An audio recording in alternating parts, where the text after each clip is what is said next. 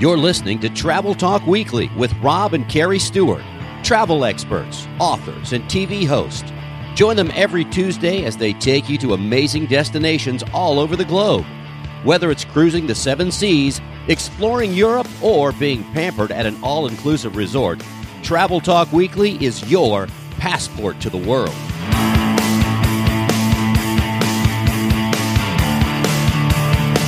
Hello and welcome to another episode of Travel Talk Weekly. Rob and Carrie Stewart here, coming to you from the Creating Magic Vacation Studio in St. Petersburg, Florida. This is show number 120. Original air date January 26, 2022.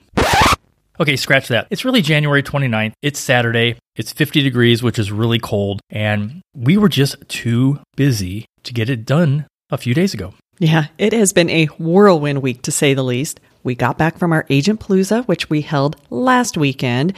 And then Tuesday was National Plan for Vacation Day, which we totally agree with. But in our world, every day is National Plan for Vacation Day. Yeah, I'm pretty sure most people didn't even know about it, but it is something that happens every fourth Tuesday of January every single year. And it's a time when a lot of the travel companies come out with even more specials. But don't worry, there are plenty of great deals to be had. They don't just offer them that one day. They usually extend a little bit more. This week's show is going to be a little bit shorter because we are swamped, but we were dedicated and said we're not going to skip a week.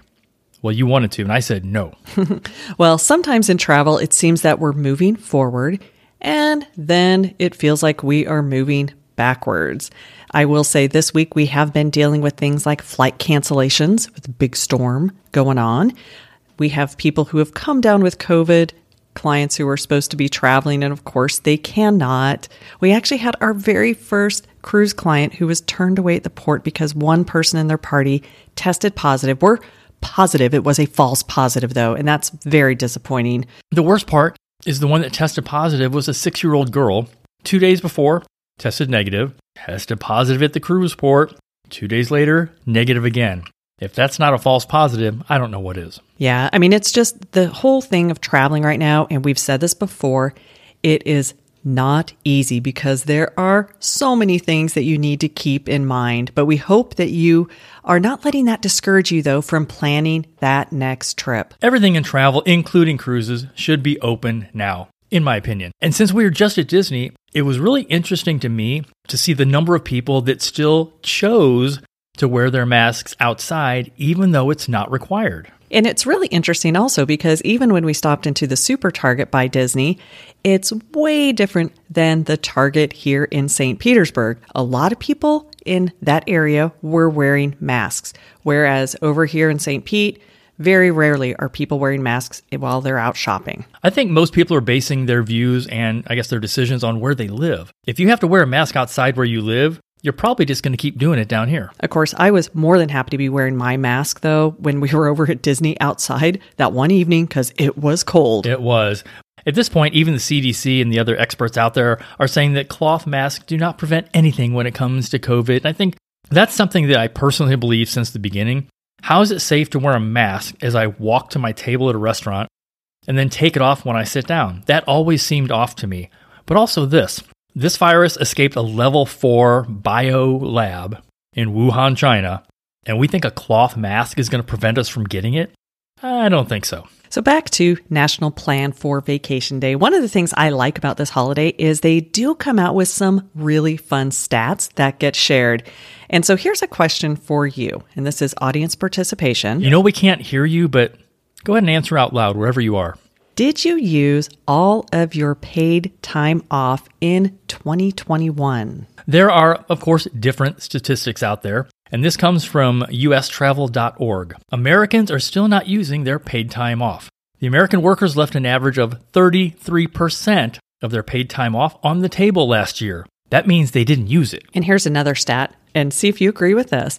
Nearly 6 in 10 people agree that travel is more important than ever.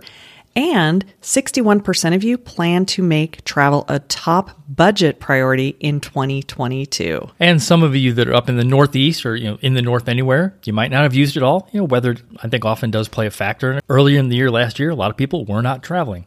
So hopefully, if you did not use all of yours last year, you, you are able to carry it over to 2022. Yeah. If that's the case, we can help you.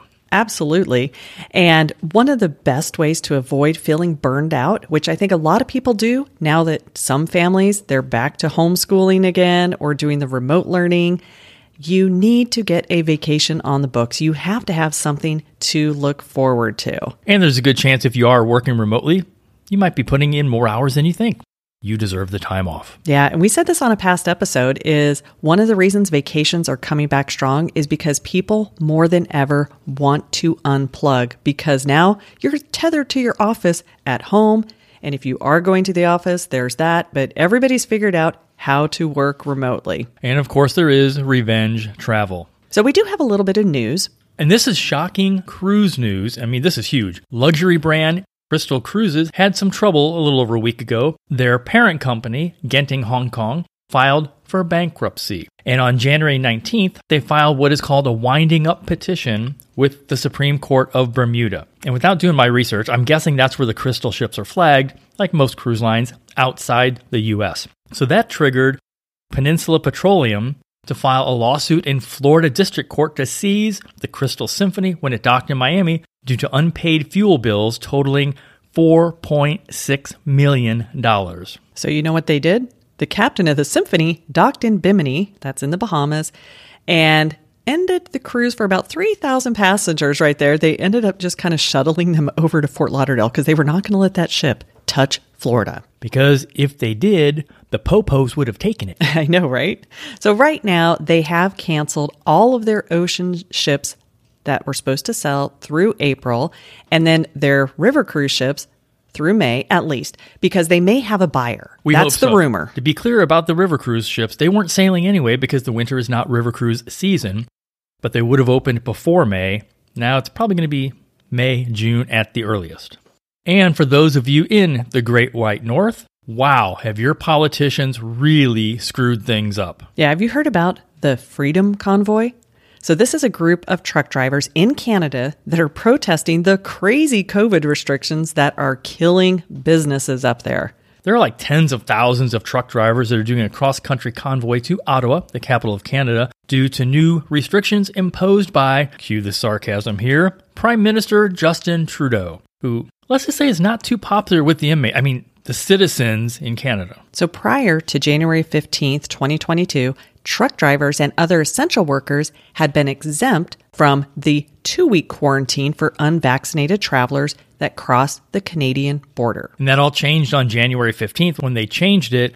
And I don't know how many times they changed it. I can't even keep up with it, but there's like a two week quarantine involved and, you know, a bunch of other stuff. Suffice it to say, the truck drivers are standing or driving in solidarity against these crazy vaccine mandates. Now, here's another interesting fact. Prior to this convoy, and I think this is over in the Middle East, the longest truck convoy was measured at seven kilometers, and that is in the Guinness Book of World Records. This convoy is reported to be close to 70 kilometers long. That's 45 miles to you and me here in the US. Yeah, so crazy. And that is one of the things, though, as the world is either opening up or reclosing, is understanding those restrictions. We actually have some client of ours that live in Canada and they decided to stay down here in Florida just because the vaccine mandates and requirements and all the crazy hoops they have to go through when they return home.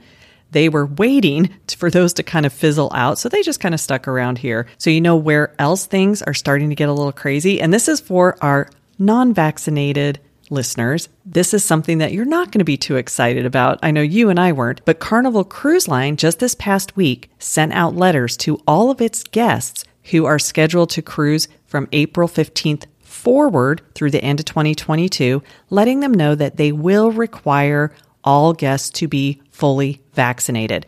So a lot of unvaccinated people were hoping that by the summer that this would all go away, but it's not. And so we'll see how the other cruise lines follow suit or if they will.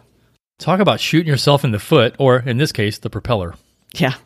Another place that is just, I don't know, they seem to be going crazy, but I can't understand how the decision makers in the state of Hawaii, a state that totally depends on tourism, can't seem to get anything right. So, this is the latest, and this was put out in a press release. And I first heard of this because Disney sends out press releases to travel agents because they do have Aulani out there.